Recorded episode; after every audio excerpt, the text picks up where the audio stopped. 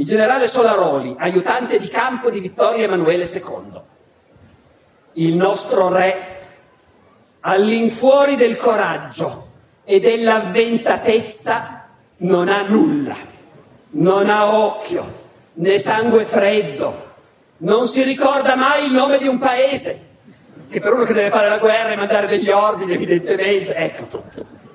Chi sa far la guerra è l'imperatore. Fortuna per noi che abbiamo alla testa un tale uomo.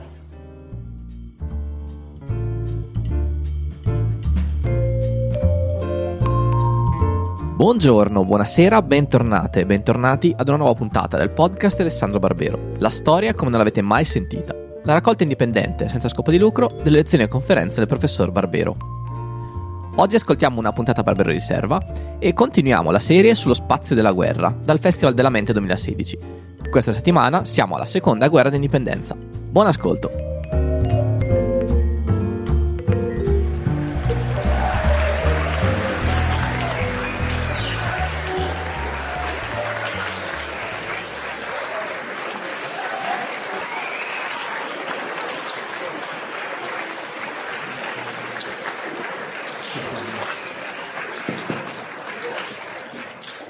Buonasera.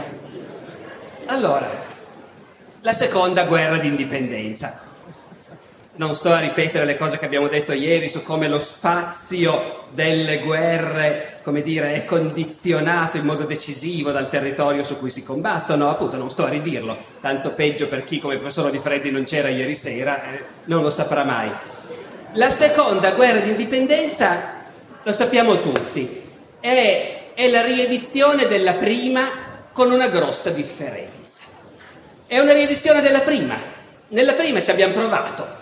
Nel 48 si è detto forse si riesce a buttare fuori gli austriaci dal Lombardo-Veneto. Le forze non del Regno di Sardegna da solo, figuriamoci, ma in quel momento sembrava di tutta Italia, ci stavano tutti, il Papa, il Re di Napoli, il Granduca di Toscana, magari bastano le nostre forze italiane per buttar fuori l'impero dal nord, e invece non sono bastate.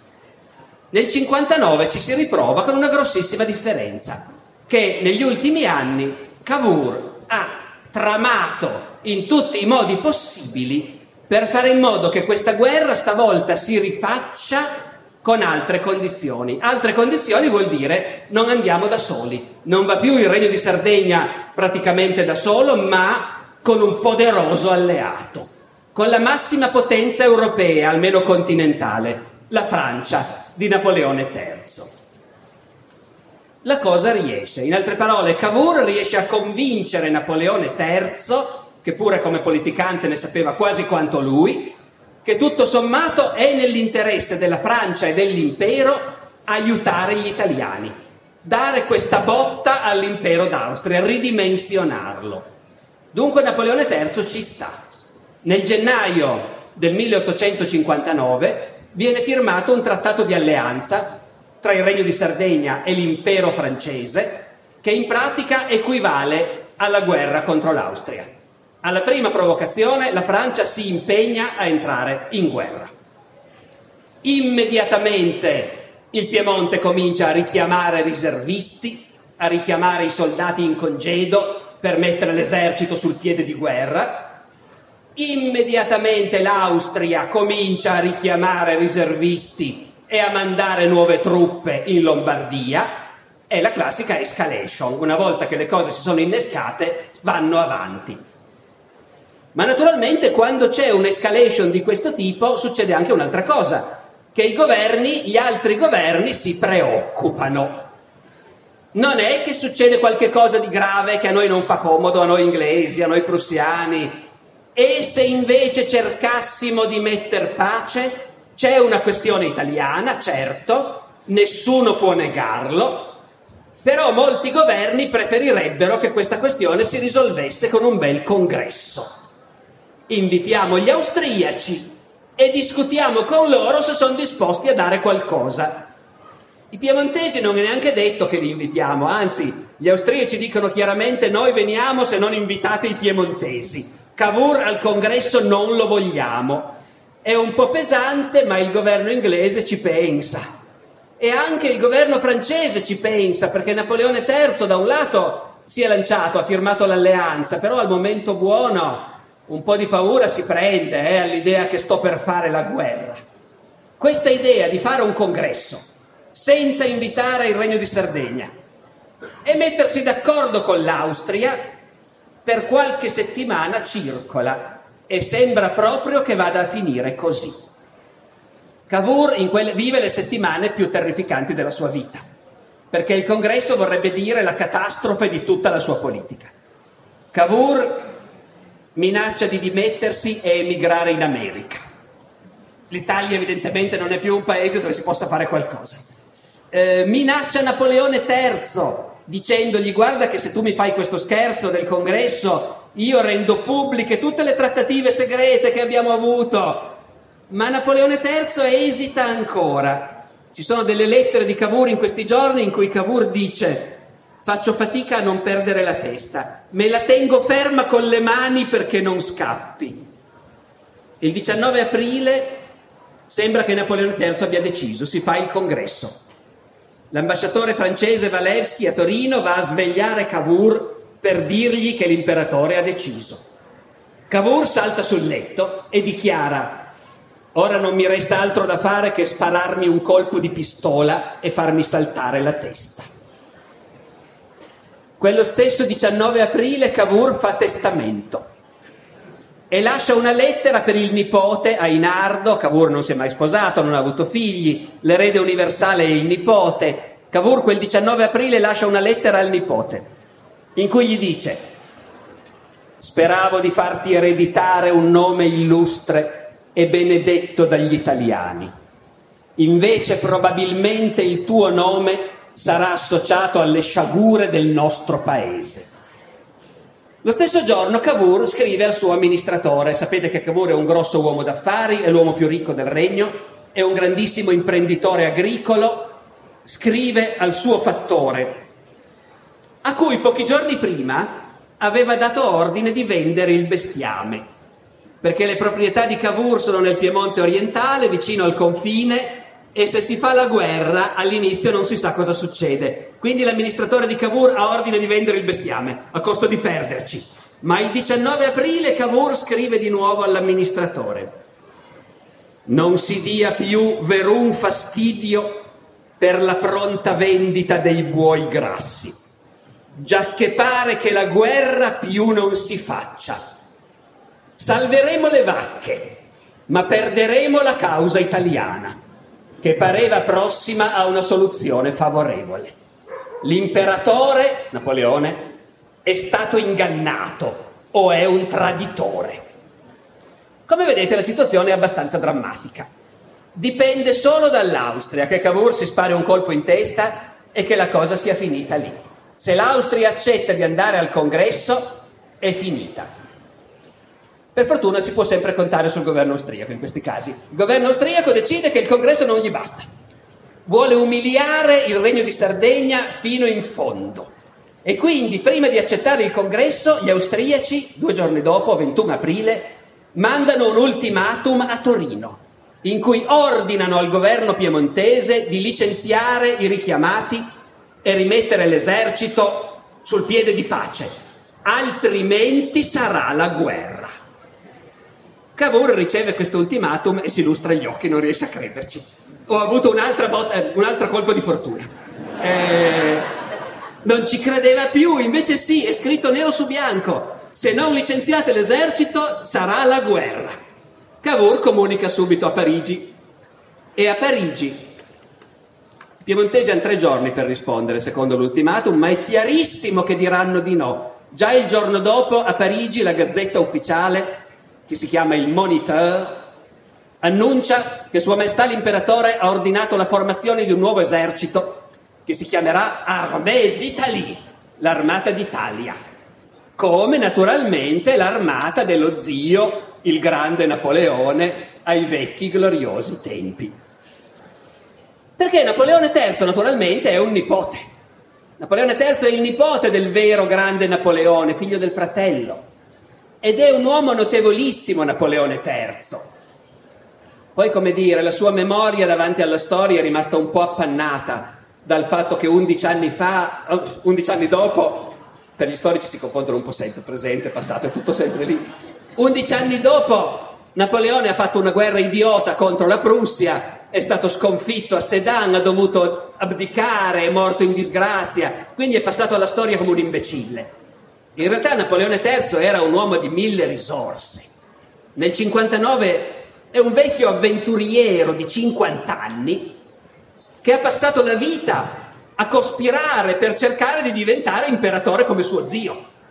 Ha preparato colpi di Stato, società segrete, è andato in esilio, ne ha fatti di tutti i colori. Poi alla fine ci è riuscito, nel modo più imprevisto. Chi c'era ieri si ricorderà, e anche gli altri si ricordano, che nel 48 i francesi fanno la Repubblica ma si sa che ai francesi l'idea dell'uomo forte comunque eh, da Napoleone in poi non è mai dispiaciuta, quindi fanno la Repubblica. Ma chi eleggono Presidente della Repubblica? Il principe Napoleone, il quale capisce subito che quella è la sua opportunità. Si presenta alle elezioni e viene eletto dal popolo Presidente della Repubblica. Ci mette solo qualche mese a preparare il colpo di Stato e proclamare l'impero. Il colpo di Stato fa centinaia di morti in Francia e migliaia di, gente, di persone in galera. Però poi, schiacciata la resistenza delle piazze, il nuovo imperatore ripristina il suffragio universale, fa un bel plebiscito a suffragio universale e i francesi lo eleggono imperatore. Dopodiché Napoleone III continua a barcamenarsi in questo modo è, è un classico bonapartista, nascerà una categoria politica, il bonapartismo, quello che da un lato è un dittatore, però col consenso del popolo, governa con la polizia segreta e coi plebisciti, controlla i giornali, però c'è il Parlamento. È tutta una cosa difficile da gestire, bisogna essere bravi. Napoleone galleggia a lungo tra la destra clericale e la sinistra rivoluzionaria. Quando decide di fare questa guerra in Italia, ha fatto una scelta di sinistra. La guerra in Italia non piace al Papa, non piace ai clericali, in Francia la destra cattolica è assolutamente ostile, però piace alla sinistra.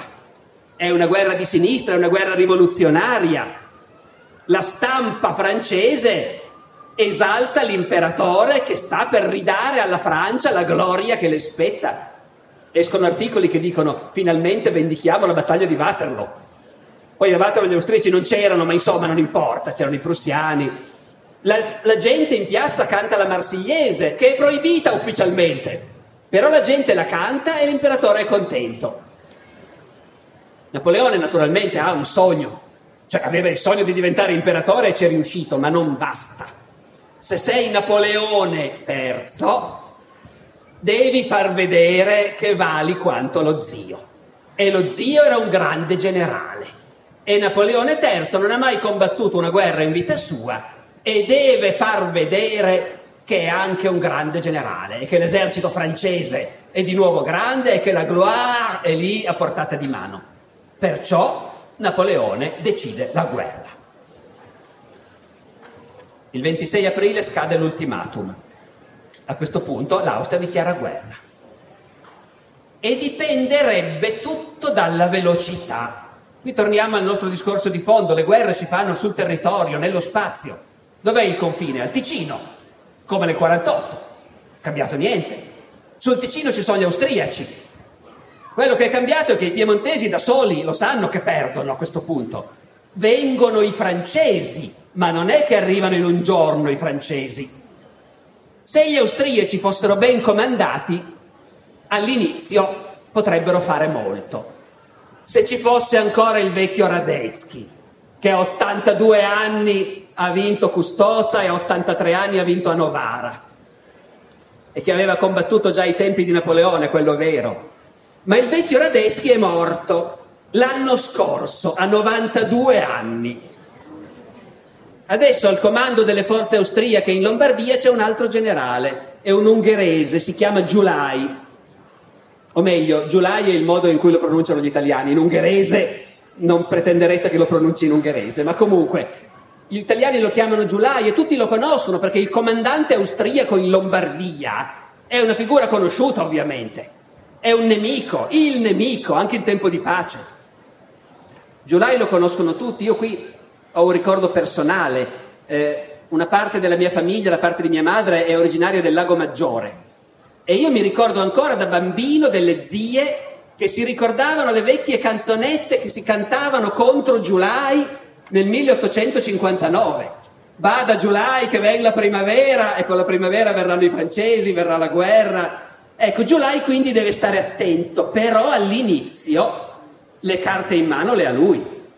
L'esercito austriaco in Lombardia è forte il doppio di quello piemontese, il triplo. Deve solo invadere il Piemonte, passare il Ticino, chi c'era ieri ricorda che problema è per questi eserciti lenti che vanno a piedi, carriaggi, cannoni, vagoni, cassoni, un sacco di roba tirata da cavalli, bestie. Ecco, i ponti sono pochi, passare i fiumi non è uno scherzo, ci vuole un po' di coraggio.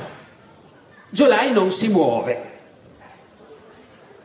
Eppure tutti sanno che sarebbe fondamentale fare in frettissima. La guerra è scoppiata solo da tre giorni e già a Giulai arrivano gli insulti perché non si muove.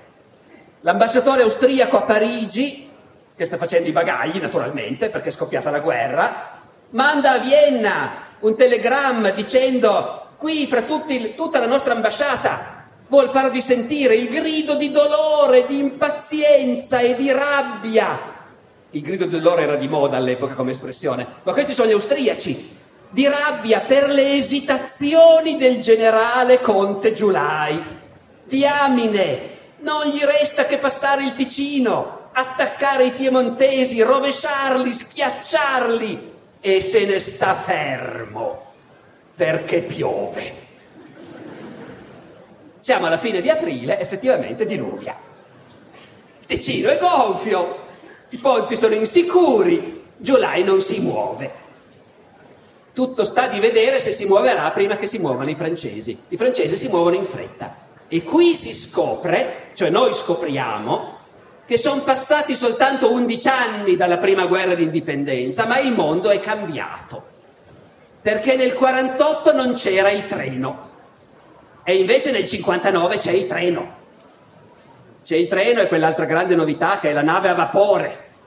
C'era anche prima, ma ce n'è molti di più adesso. Mentre Giulai è fermo sul Ticino che guarda il cielo per vedere se smette di piovere, Napoleone va in treno a Marsiglia e lì si imbarca su un vapore per Genova con una parte dell'esercito. Un'altra parte è avviata in modo più tradizionale verso la Val di Susa e scende in Piemonte da lì. E queste cose cambiano il modo di fare la guerra. In altri tempi, prima che i francesi arrivassero in soccorso, passavano mesi. Adesso bastano due settimane perché tre corpi francesi sbarchino a Genova e da lì in treno possono andare dove vogliono e altri due corpi Scesi dal Moncenisio, anche lì alla fine trovano il treno in pianura e possono andare dove vogliono. 15 giorni. Giulai se ne è già giocati i 5 o 6. Finalmente il 30 aprile Giulai passa il Ticino. Gli austriaci invadono il Piemonte. Il primo maggio sono a Novara, il 2 passano la Sesia, sono a Vercelli. La stampa italiana, la stampa francese segue da vicino questa marcia degli austriaci in Piemonte e naturalmente escono gli articoli che denunciano le atrocità, gli abusi, le violenze di questa invasione. Noi che abbiamo sentito parlare di quel che è successo nel Novecento ci viene da ridere perché le atrocità e gli abusi sono che gli austriaci, sì, dappertutto, requisiscono il bestiame. Non per niente Cavour voleva far vendere i buoi.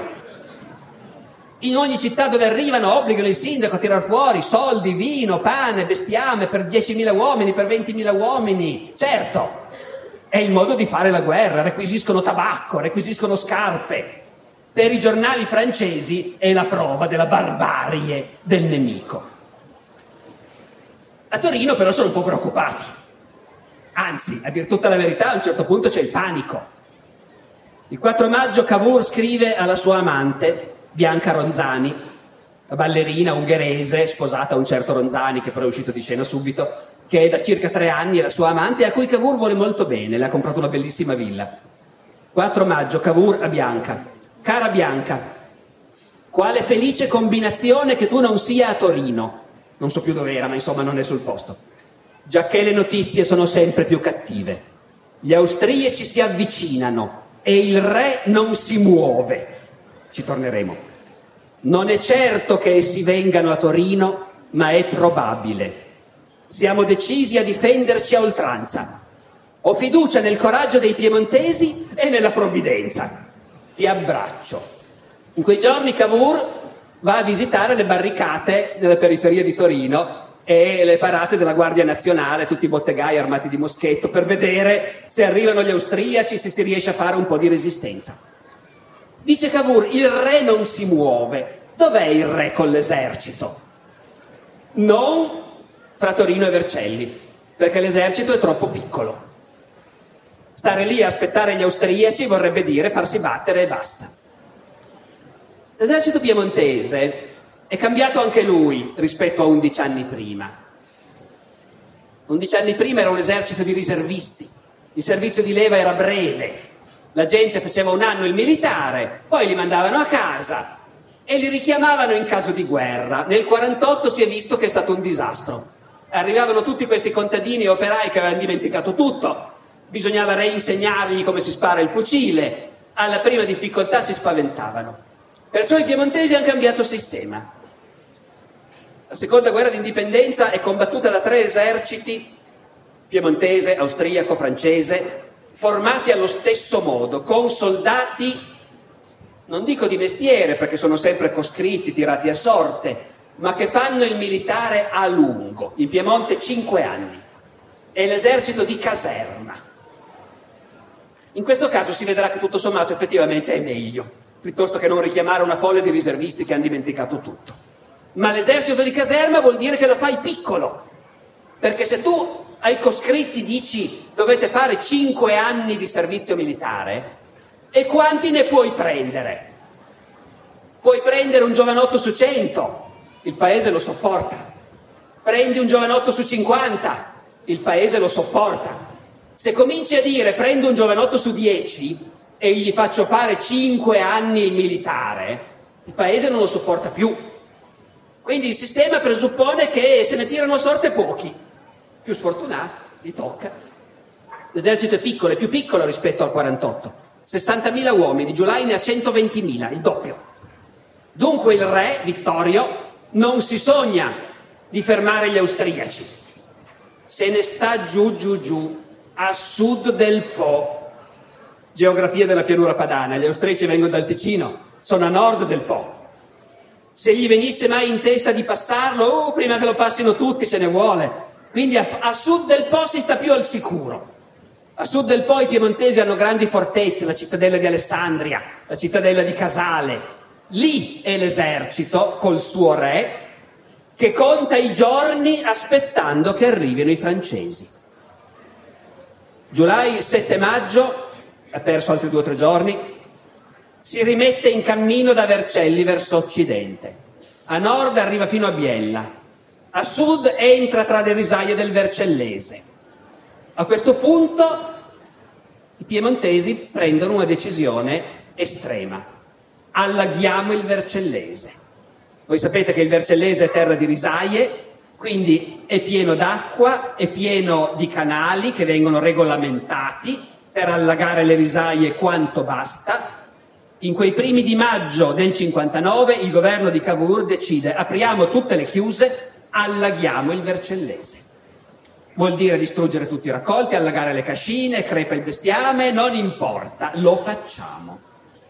Cavour in Parlamento, dove ovviamente i deputati vercellesi protestano a gran voce, Cavour in Parlamento dice vi ricordate quando Napoleone marciava su Mosca e i russi hanno bruciato Mosca? Questa è la stessa cosa. Se non l'avessimo fatto, a quest'ora gli austriaci sarebbero in questa sala, dice Cavour nel Parlamento di Torino. Il Vercellese viene allagato, la cosa più buffa è che questo incarico di gestire questo allagamento viene dato a un ingegnere che ha la gestione appunto delle, della rete idrica del Vercellese e che viene incaricato di fare questo diluvio universale e che evidentemente era un predestinato perché si chiamava l'ingegner Noè.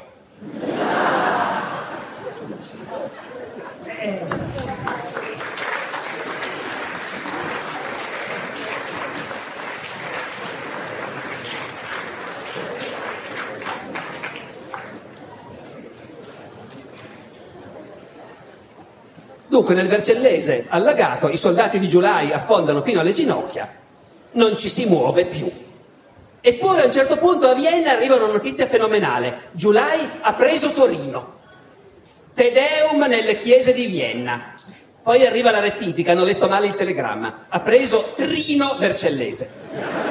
Eh, e qualcuno ricorderà perché è uno dei posti dove si era fatta la centrale nucleare ai tempi della nostra disgraziata politica nucleare. Ecco.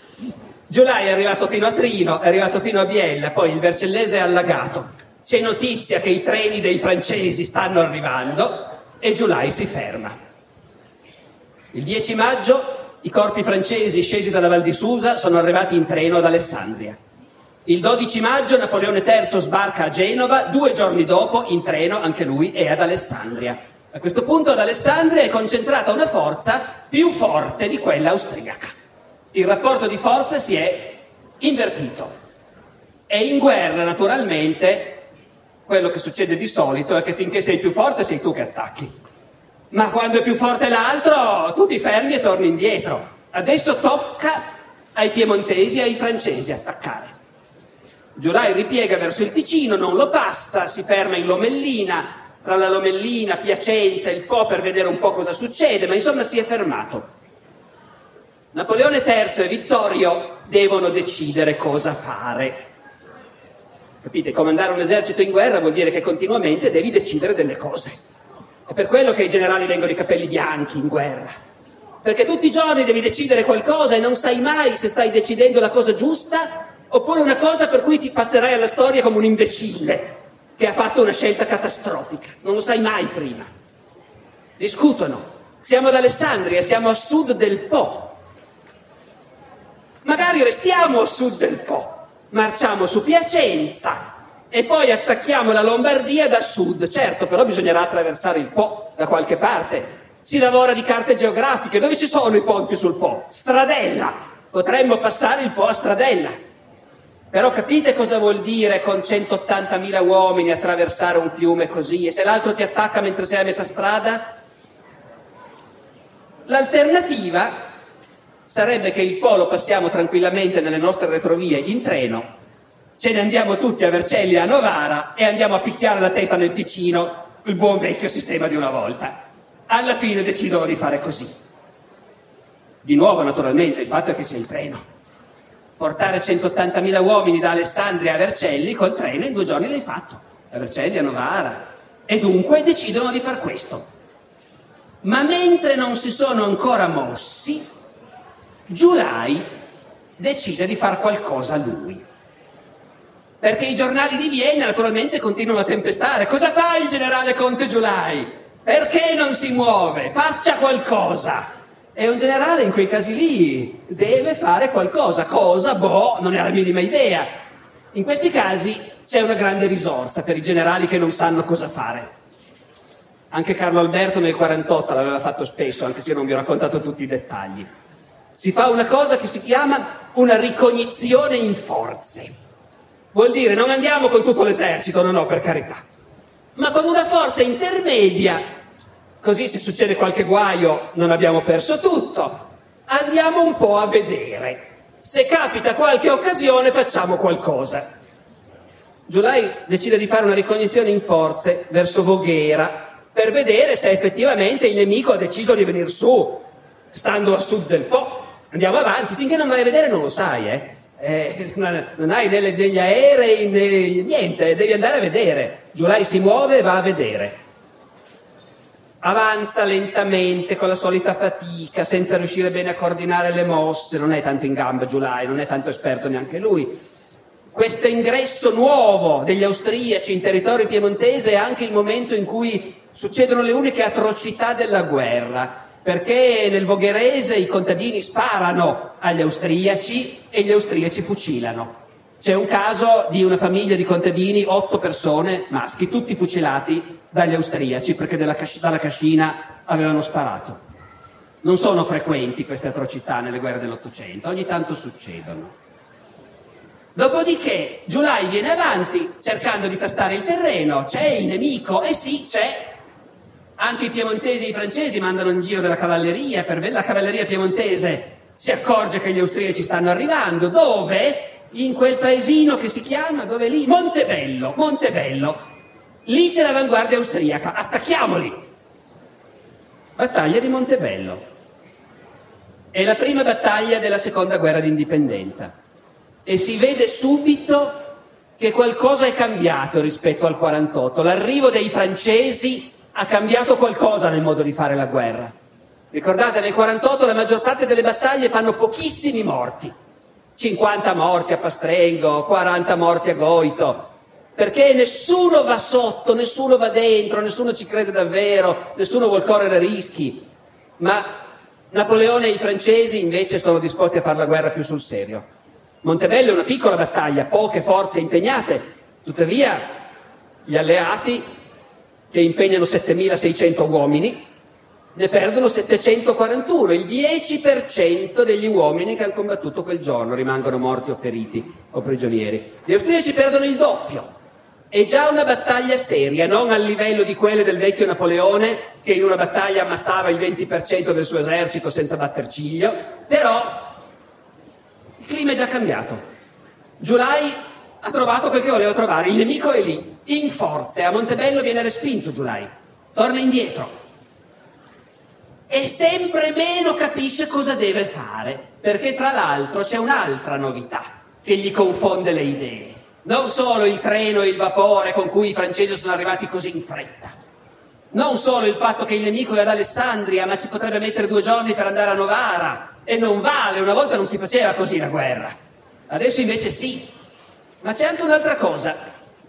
Garibaldi perché nel 48, quando Garibaldi era andato da Carlo Alberto offrendo la sua spada, Carlo Alberto aveva detto tutto meno che assumere questo comunista. Quindi, eh, via, fuori dai piedi. Invece nel 59 ci hanno ragionato un po' su e hanno deciso che non si possono permettere di farne a meno. Il mondo è proprio cambiato. Nel 59 Garibaldi non solo l'hanno preso, ma è generale dell'esercito piemontese e i suoi volontari ricevono divise e armi piemontesi e sono una brigata dell'esercito, i cacciatori delle Alpi. C'è solo una cosa che non è cambiata, e cioè Garibaldi vuole fare la guerra a modo suo, benissimo, però un po' fuori dai piedi, un po' lontano dall'esercito dove noi facciamo le cose serie. L'esercito è concentrato a sud, Alessandria, Casale. A Garibaldi dicono, tu vai a dar fastidio agli austrici dall'altra parte Varese, Como. Vai a vedere quei posti lì. Garibaldi prende la sua brigata, 3.000 uomini, e con i cacciatori delle Alpi, appunto, passa il Ticino e va a dar fastidio agli austriaci. Sono pochi, però al comando di Giulai cominciano ad arrivare le notizie, sconfitta a Varese, sconfitta a Como, i garibaldini sono entrati qua, sono entrati là, marciano nella zona dei laghi come se fossero a casa loro. Giulai non sa che pesci prendere. E poi sapete, noi lo sappiamo che le cinque giornate di Milano si sono fatte una volta nella storia, nel 48, e poi non si sono più fatte. Ma Giulai non lo sa mica. Giulai non lo sa se Milano non è di nuovo pronta a insorgere e come Milano tutte le altre città lombarde. Quindi è lì che non si muove, paralizzato, perché può succedergli qualunque cosa. I nostri attaccano. Si porta l'esercito a Novara, Vercelli, si passa la Sesia. Passano per primi i piemontesi con poche truppe all'altezza di Vercelli. I francesi stanno arrivando. Giulai, informato che i piemontesi sono passati e che sono abbastanza pochi, prova a attaccarli. Ha fatto tutto quello che poteva, poveretto, bisogna dire. Eh? Il primo paesino che si incontra, passata la Sesia, dopo Vercelli, è un altro nome di strade che si ritrova in tutte le nostre città, Palestro. A Palestro i piemontesi sono appena arrivati, Giulai li attacca, come al solito lentamente, non tanto bene, i piemontesi per un po' resistono, dietro però ci sono quelli che sanno fare la guerra sul serio, i francesi. I francesi hanno i ponti mobili, buttano i ponti sulla Sesia, attraversano, arrivano a Palestro in giornata, gli austriaci sono battuti, respinti perdono il 15% delle forze impegnate, le tariffe cominciano a salire. E Giulai cosa deve fare? Dovunque ci ha provato l'hanno respinto. Il nemico è in massa oltre la Sesia, a Novara. ce la fa a restare in Lomellina. Lomellina è subito sotto, eh? Se questi vanno avanti rischiano di spuntargli alle spalle. E Garibaldi è a Bergamo, è a Brescia, è in Valtellina, lo vedono dappertutto, anche dove non c'è, ma ormai c'è il panico. Giolai decide, si torna dietro il Ticino, basta correre rischi. Questo esercito che faticosamente è rimasto lì in mezzo alle risaie allagate per qualche settimana, adesso basta, torna indietro. La sera del 3 giugno Giulai ha 120.000 uomini dietro il Ticino, stanchi, affamati, di pessimo umore perché non hanno fatto altro che perdere e ritirarsi, però sono lì. Il grosso dell'esercito è accampato intorno a un altro nome di via, però stavolta non soltanto un nome di via delle città italiane, ma anche un nome di via di Parigi, Magenta. Il grosso di Giulai è dietro il Ticino a Magenta. I francesi passano il Ticino. Loro sanno fare la guerra, non si accontentano dei ponti che ci sono, L'ho detto prima, hanno i ponti di barche e gettano i ponti dove vogliono, dove non c'è il nemico ad aspettarli. Un altro nome di rue di Parigi, rue de Turbigo. Turbigo è Turbigo, sul Ticino, dove i francesi passano il fiume. Giulai, per l'ennesima volta, e uno non può che aver simpatia per lui, contrattacca. Quelli hanno passato il Ticino, non sono ancora tutti, anzi c'è solo l'avanguardia francese, se Giulai fosse Napoleone, primo, li spappolerebbe, ma Giulai non è Napoleone.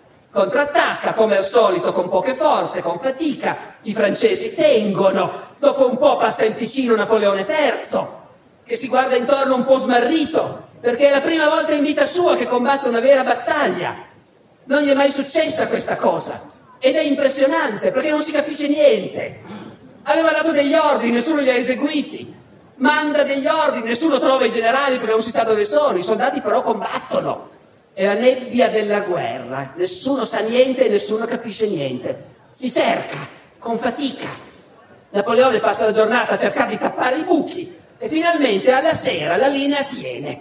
L'attacco di Giulai è fallito un'altra volta, i francesi hanno vinto la battaglia di Magenta lasciandoci più di 4.000 morti e feriti, il 7%. Gli austriaci hanno perso 10.000 uomini, il 16% delle truppe impegnate e sono battuti. Napoleone III passa quella notte, la notte dopo la sua prima grande battaglia. Una grande vittoria, gli dicono i suoi. Lui stesso non sa bene se crederci o no. Si era immaginato tutta un'altra cosa quando sentiva raccontare le battaglie dello zio. È stato lì tutto il tempo in mezzo a questo macello, cercando di fare qualcosa senza capire bene cosa succedeva, alla fine è andata bene. Certo che la guerra non è appunto come lui se la immaginava, e per di più tutti questi morti. Però intanto va bene, va benone, va benissimo, Giulai si ritira. Il 8 giugno Napoleone e Vittorio entrano a Milano, liberata. Giulai si è ritirato, indietro. Dove? Chi c'era ieri se lo ricorda e anche gli altri se lo ricordano. Dove vanno gli austriaci? Nel quadrilatero. Il lago di Garda con Peschiera, Verona, Mantova, Legnago, lì. La Val d'Adige per comunicare con la madrepatria. Il Po a sud che ti protegge il fianco, il lago a nord, stai lì. Giulai si ritira, dietro il Mincio. E gli altri devono decidere cosa fare, tanto per cambiare. Finiti i festeggiamenti a Milano, qualcosa bisognerà fare. C'è un problema, come c'è sempre negli, nelle guerre combattute da eserciti alleati. Qui abbiamo due eserciti, due sovrani, un imperatore e un re. Peccato che naturalmente non sono sullo stesso livello. Il re ha 60.000 uomini, l'imperatore ne ha 120.000. Inoltre il re crede di essere un grande... Eh no, questo non è diverso, sono uguali. Tutti e due vogliono essere dei grandi generali. La differenza forse è che Vittorio ci crede di essere un grande generale. Napoleone comincia ad avere qualche dubbio in cuor suo. Però non ci sono dubbi comunque. Chi deve comandare è Napoleone. Sono i francesi che comandano. I generali piemontesi sono anche contenti perché hanno preso le misure di Vittorio. E tutto sommato, e invece Napoleone piace, ecco un'altra cosa, dobbiamo dirlo, io, per me è troppo facile scherzare su Napoleone il piccolo, come disse Victor Hugo, perché fu battuto dai prussiani, ma in quel 59 Napoleone è al massimo dello splendore. Ci credono tutti che sia davvero il degno nipote di suo zio. Il generale Solaroli, aiutante di campo di Vittorio Emanuele II. Il nostro re, all'infuori del coraggio e dell'avventatezza, non ha nulla, non ha occhio, né sangue freddo, non si ricorda mai il nome di un paese, che per uno che deve fare la guerra e mandare degli ordini, evidentemente, ecco. Chi sa fare la guerra è l'imperatore. Fortuna per noi che abbiamo alla testa un tale uomo. Voi potete immaginare come contento Vittorio di fare la guerra agli ordini di Napoleone III. Vittorio su Napoleone III. Chi è dopo tutto quest'uomo, questo bischero? L'ultimo venuto dei sovrani d'Europa, un intruso tra di noi. Farebbe meglio a ricordare chi è lui e chi sono io, il capo della prima e più antica dinastia regnante d'Europa. Il povero Vittorio non ha solo grane con, eh, con l'imperatore, ha grane anche con Cavour, perché anche Cavour conosce il suo re. E sta a Torino perché è primo ministro, non può andare al fronte, però da Torino Cavour tutte le notti sta sveglio pensando chissà che stupidaggine avrà fatto oggi il re. Speriamo in bene. E tutti i giorni scrive al re dandogli dei buoni consigli. Capite la faccia di Vittorio quando arriva la staffetta con la lettera di Cavour? tanto che alla fine Vittorio non ne può più e scrive a Cavour. Mi dice che devo essere circondato da tanti geni che mi impediscano di fare delle bestialità. Pare che lei mi considera un grande asino nel mio mestiere. Se lei mi parla ancora una volta così, vedrà cosa farò. Manderò via tutti d'intorno a me quelli che vi sono e mi circonderò di meno capaci ancora e farò vedere se io non so fare il mio mestiere senza tanti consiglieri. A cui capite, fra l'altro, fatemi fare questo inciso, la bellezza del mio mestiere. Noi leggiamo queste lettere che dovevano leggere soltanto i destinatari e noi invece le leggiamo e dopodiché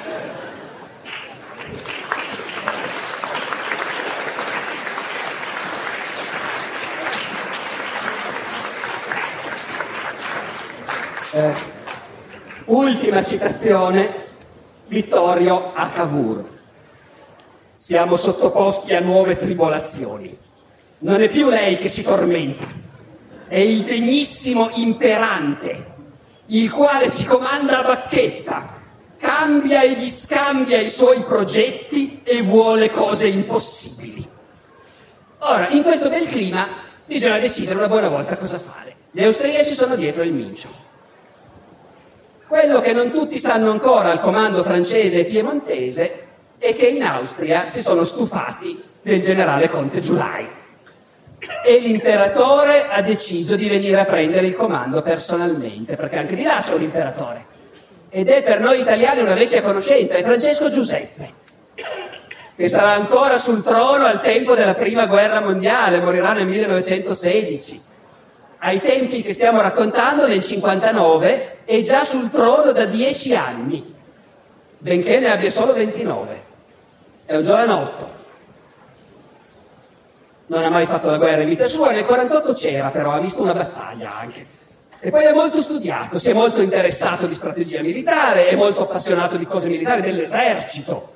Sapete che nell'impero asburgico, appunto, l'esercito è il vero pilastro di questa monarchia multinazionale, l'unica forza compatta unitaria è l'esercito. Dunque Francesco Giuseppe è il terzo sovrano che incontriamo stasera che non ha mai fatto la guerra in vita sua, ma che decide che lui forse potrebbe anche essere un grande generale.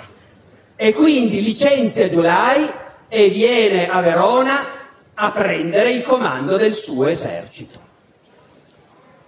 Dall'altra parte francesi e piemontesi avanzano lentamente. Hanno passato l'Oglio, ci si avvicina al Mincio. Tra il Garda e il Po è una fetta di terra minima in realtà, saranno 70 km, non di più, stretta quindi. Se uno rappresenta su una cartina i movimenti degli eserciti, occupano quasi tutta la zona. L'estrema sinistra sul Garda, l'estrema destra quasi al Po Gli eserciti sono grossi, non possono marciare un esercito di 200.000 uomini, non può marciare tutto sulla stessa strada, sarebbe lungo 50 km la colonna. Bisogna usare strade parallele, quindi gli eserciti sono dispersi. L'abilità sta poi nel sapere dove sono le tue truppe e riunirle nel momento in cui hai deciso che ti servono. E quella è la cosa che sapeva fare Napoleone I, i cui soldati non per niente dicevano l'imperatore vince le battaglie con le nostre gambe, perché al momento buono arriva l'ordine e tu in 24 ore devi essere lì. Napoleone III e Vittorio non sono proprio allo stesso livello, ma per fortuna neanche Francesco Giuseppe è proprio allo stesso livello. Stanno venendo avanti su questo vasto fronte, senza sapere cosa c'è davanti a loro, come al solito, finché non li hai visti. Quello che non sanno è che Francesco Giuseppe ha deciso di contrattaccare. Francesco Giuseppe il 23 giugno passa in Mincio con tutto l'esercito e dunque gli sta venendo incontro anche lui disteso su un fronte troppo grosso, anche lui senza sapere niente di cosa c'è davanti. Il giorno dopo, 24 giugno, si incontrano su questo fronte amplissimo che al nord, vicino al Garda, è incentrato su una collinetta che si chiama San Martino e al centro è incentrato su un paesino con un'altra collinetta che si chiama Solferino. E poi si va giù, ancora più giù, altre truppe anche a sud, alla sinistra si incontrano e si comincia a combattere. Ed è la grande e gloriosa battaglia di Solferino e l'altrettanto gloriosa, secondo gli storici sabaudi, battaglia di San Martino, che come tutti sappiamo viene vinta. Quello che meno si sa è la fatica enorme che viene fatta per vincere questa battaglia, che è quella che i tecnici chiamano una battaglia di incontro. Cioè non c'è uno che attacca e uno che si difende. Stavano andando tutti avanti alla cieca e si sono picchiati dentro l'uno nell'altro ma si vede quasi subito che i francesi e i piemontesi sono di più, sono più numerosi, quindi dopo un po' cominciano a premere e gli austriaci devono difendersi. Su questo fronte troppo lungo per cui nessuno sa cosa succede a 30 km di distanza. Noi lo sappiamo oggi, a nord vicino al Garda ci sono i piemontesi. E c'è questa collina di San Martino con trincerati gli austriaci, al comando di un generale bravo, il Benedek, i piemontesi arrivano come al solito, un po' per volta, perché stanno marciando, non era prevista la battaglia. Vittorio è lì, nel suo elemento, ricordate come diceva nelle sue lettere, il mio mestiere. Finalmente Vittorio può, far, può comandare una battaglia. Cosa vuol dire comandare una battaglia? Sguainare la sciabola e andare all'attacco. La prima brigata piemontese che arriva, il re sguaina la sciabola e la manda all'attacco e viene respinta. La seconda che arriva, il re sguaida la sciabola e la manda all'attacco e viene respinta. Però poi ne arriva una terza e la prima si è un po' riposata e la si rimanda dentro e se ne manda dentro un'altra che è appena arrivata e Vittorio è nel suo elemento in mezzo ai suoi soldati a cavallo con le palle che fischiano, si diverte da pazzi si sente finalmente un vero generale e la fanteria piemontese va dentro, sale la collina, gli altri sparano, si ridiscende in disordine, poi ci si riprova, vanno avanti così tutto il giorno. Dall'altra parte però il generale Benedek riceve continuamente lettere del suo imperatore che è a Solferino e che gli dice venite giù ad aiutarci. Ma Benedek non può andare giù, non può mollare la collina ai piemontesi che altrimenti li prenderebbero sul fianco. Quindi questi incessanti attacchi dei piemontesi a qualcosa servono. L'ala destra austriaca è incastrata lì. Poi finalmente la sera Benedek sulla sua collina riceve l'ultima staffetta di Francesco Giuseppe che gli dice abbiamo perso la battaglia, ci ritiriamo. E gli austriaci sgombrano la collina di San Martino e Vittorio ci sale con la sciabola sguainata e si può mandare il telegramma a Torino. Abbiamo vinto la grande battaglia di San Martino. Ma la battaglia veramente grande è stata giù a Solferino, al centro dove ci sono i due imperatori e dove Napoleone III per la seconda volta si trova lì a dire bene, cosa avrebbe fatto lo zio?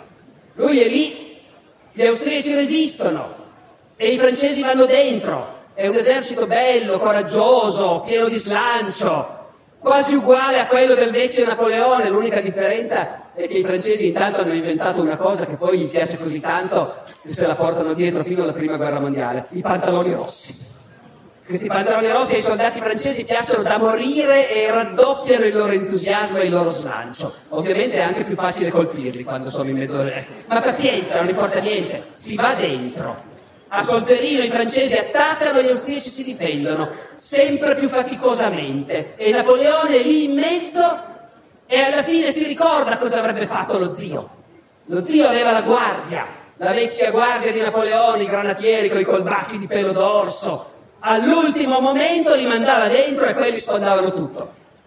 E anche Napoleone III ha la guardia, ovviamente l'ha rifatta uguale, identica, con i granatieri, col bacchi di pelo d'orso, tutto. Quando si ricorda questo, dà ordine alla guardia di andare dentro e la guardia sfonda e la battaglia di Solferino è vinta. Francesco Giuseppe si accorge che se non si ritira crolla tutto e dà l'ordine di ritirata. Tra francesi e piemontesi hanno perso qualcosa come 15 o 17 mila uomini, morti, feriti, prigionieri, tra il 10 e il 15%. Gli austriaci hanno perso 22 mila uomini, il 20%. Queste sì che cominciano a essere cifre come nelle battaglie del vecchio Napoleone. Infatti succede una cosa, no, diverse cose naturalmente, su questo campo di battaglia dove quindi ci sono decine di migliaia di morti e feriti, migliaia di cavalli morti, cavalli agonizzanti che bisogna finire a pistolettate. In mezzo a questo caos succedono due cose che poi la storia si ricorda. Uno, c'è uno svizzero che non mi ricordo più cos'era lì a fare, si chiama Henri Dunant, che vede quanto sono pochi i medici come sono insufficienti i servizi di assistenza degli eserciti e gli viene l'idea che bisognerebbe organizzare una grande istituzione internazionale per l'assistenza ai feriti in guerra. La fonderà e la chiamerà la Croce Rossa. L'altra cosa che succede è che Napoleone III ha visto davvero cos'è una grande battaglia. E qui uno non sa se dire no, eh, si è visto che alla fine non valeva quanto lo zio, o se in fondo pensare che da un punto di vista umano aveva le sue ragioni. Napoleone III decide che basta, con questa battaglia, questa guerra ne ha viste abbastanza. Ne ha viste abbastanza di morti. Adesso basta, questa guerra la chiudiamo qui. Poi naturalmente si può riflettere su tante altre cose. Napoleone III sa che la Prussia sul Reno si sta armando, Napoleone III sa che è una bella cosa indebolire l'Austria, però anche rafforzare troppo i Savoia non è detto che convenga alla Francia gli abbiamo già conquistato la Lombardia, il Veneto se lo conquistassero da soli un'altra volta. Va bene così. Appena Francesco Giuseppe propone un armistizio, Napoleone accetta. E pensare che stava andando avanti, ha passato il Mincio, si prepara a assediare Peschiera, Verona. Però appena si parla di armistizio, meglio così, lasciamo perdere. E pensare che in Austria c'era già il panico perché l'imperatore è stato sconfitto in una grande battaglia. Chi li ferma più i francesi? Vi cito questo piccolissimo aneddoto che io ho trovato curioso. In, quelli, in quei giorni esce su un giornale tedesco una, un articolo di, di un critico militare, un giornalista specializzato nel seguire la guerra, che in vita sua si è occupato anche di altre cose. Si chiama Engels, Friedrich Engels è quello che dieci anni prima ha pubblicato il manifesto del Partito Comunista insieme a Marx. Nel 1959 pubblica un articolo di critica di questa guerra in cui dice supponiamo che un esercito francese o italiano voglia invadere l'Austria dalla pianura padana, che è quello che tutti a Vienna in questo momento temono. Cosa dovrebbe fare un esercito tedesco per impedire che gli italiani o i francesi dal Friuli trabocchino verso l'Austria? C'è un punto preciso che la geografia di quelle zone ci indica come il più adatto per contrattaccare gli italiani e batterli. Si chiama Caporetto. Giuro che è vero, Engels ha scritto questo nel 1859. Il posto adatto per sconfiggere gli italiani è Caporetto. Dopodiché non ce n'è bisogno, perché Napoleone III e Francesco Giuseppe si mettono d'accordo. 11 luglio, armistizio di Villafranca. Vittorio Emanuele non è tanto contento, ma che ci può fare? Firma quello che ci resta peggio di tutti è Cavour a Torino, il quale aveva costruito tutto questo con l'idea che la facciamo finita, facciamo l'unità d'Italia, magari se ci va bene abbattiamo l'impero austriaco. C'era stato un momento durante i negoziati, quando si parlava del famoso congresso, l'Inghilterra non voleva la guerra e tutto, in cui Cavour aveva scritto a un suo amico, non ci sarà Inghilterra che possa impedirci di andare a bruciare Vienna noi metteremo il fuoco all'Europa. E invece, 11 luglio, a Villafranca hanno firmato l'armistizio. Ci danno la Lombardia, basta. Cavour si precipita a Villafranca e ha un colloquio tempestosissimo con il re Vittorio, colloquio durante il quale sono solo loro due in una stanza, gli altri fuori a prendere l'orecchio per sentire, si sentono le grida. Poi il re esce pallidissimo e dice che Cavour è impazzito, che è un tiranno, che lo ha chiamato traditore, Cavour, al re, che si è dimesso da primo ministro e che ha detto al re che i ministri sanno quando è ora di dimettersi, ma i re devono sapere quando è ora di abdicare. E non è una cosa carina da dire al figlio di Carlo Alberto che 11 anni prima aveva dovuto abdicare per l'appunto dopo la sconfitta di Novara eh, cos'altro? Sì, Cavour dice il re eh, ha buttato per terra le seggiole, talmente era furioso. Il re Vittorio trova che tutto sommato una cosa buona in questo c'è. Cavour si è dimesso, fuori dai piedi. A Napoleone III Vittorio dice pagherei un milione di franchi purché se ne andassi in America. Il più lontano possibile, quindi. Cavour un amico scrive mi accorgo che per me è cominciata la vecchiaia. Anche qui vedete com'è bello. Noi lo sappiamo, loro no. Noi sappiamo che di lì a poco c'è l'insurrezione in Sicilia, Garibaldi torna, le camicie rosse, quarto, il, tutto per aria. Loro non lo sanno, a loro sembra finito tutto. E noi abbiamo anche quasi finito, praticamente finito, perché la guerra è finita lì, è stata cortissima, vedete, due mesi di guerra, tre battaglie. Però c'è una piccola appendice che volevo raccontarvi. Perché quando le guerre si vincono si scrivono le marce trionfali, come la marcia di Radetzky nel 48. Quando le guerre si perdono cominciano le inchieste. E a Vienna, pochi mesi dopo, un'inchiesta rivela una gigantesca frode nel commissariato dell'esercito, cioè nel Dipartimento delle forniture alimentari all'esercito. Ve lo dico perché è interessante vedere cos'era davvero l'impero austriaco, noi oggi diciamo certe volte la buona amministrazione. La frode consisteva in questo, dunque no, corrono voci, ma non sono confermate, che sia stato Napoleone III che ha rivelato questa cosa a Francesco Giuseppe, perché Napoleone III ha delle buone spie. E quindi si dice che a Villafranca Napoleone III ha detto a Francesco Giuseppe, Vostra Maestà è circondata di traditori, crede che Mantova abbia rifornimenti per sei mesi, non ne ha neanche per sei giorni. E perché questo?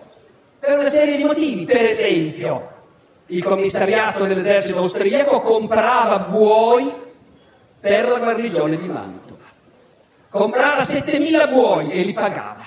Ne arrivavano 1.000, entravano in città da una porta, la attraversavano, uscivano dall'altra porta, facevano il giro dietro e poi rientravano dalla porta di prima e quelli erano gli altri 2.000 buoi.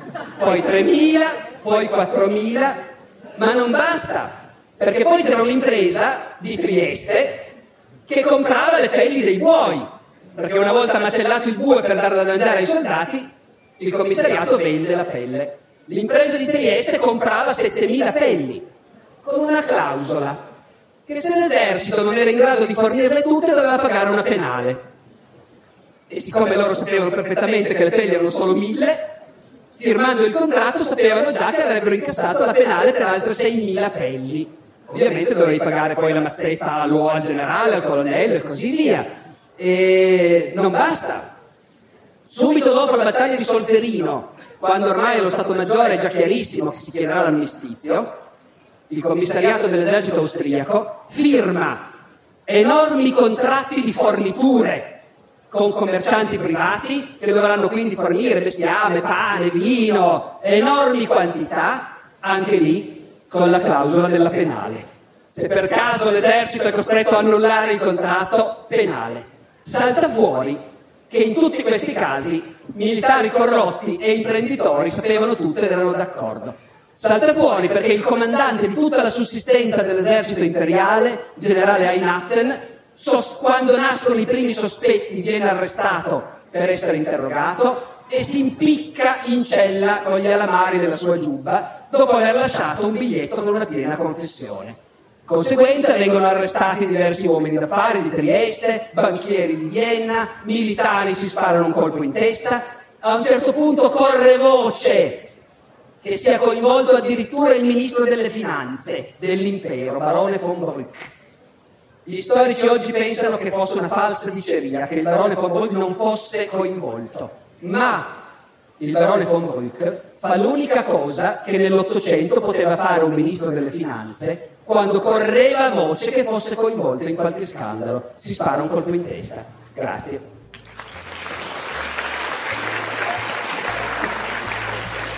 Grazie per aver ascoltato anche questa puntata del podcast del Sando Barbero. Nella descrizione dell'episodio trovate il link al sito e al canale YouTube del Festival della Mente. Su entrambi potete trovare tutti gli interventi di tutte le edizioni passate del festival. Come quasi ogni settimana, anche questo mercoledì ci sarà l'immancabile palco del mercoledì, dalle 21 per un'ora o due facciamo quattro chiacchiere sulla community Discord su questa puntata, sulla storia e su un po' di tutto. Per partecipare è sufficiente collegarsi alla community all'indirizzo barberopodcast.it slash discord. Il link è in descrizione. La musica è come sempre il Judge's Shuffle di Kevin MacLeod in Competech.com pubblicata con licenza Creative Commons CC BY 4.0. Ci sentiamo la settimana prossima con una nuova puntata del podcast del Sando Barbero. Ciao!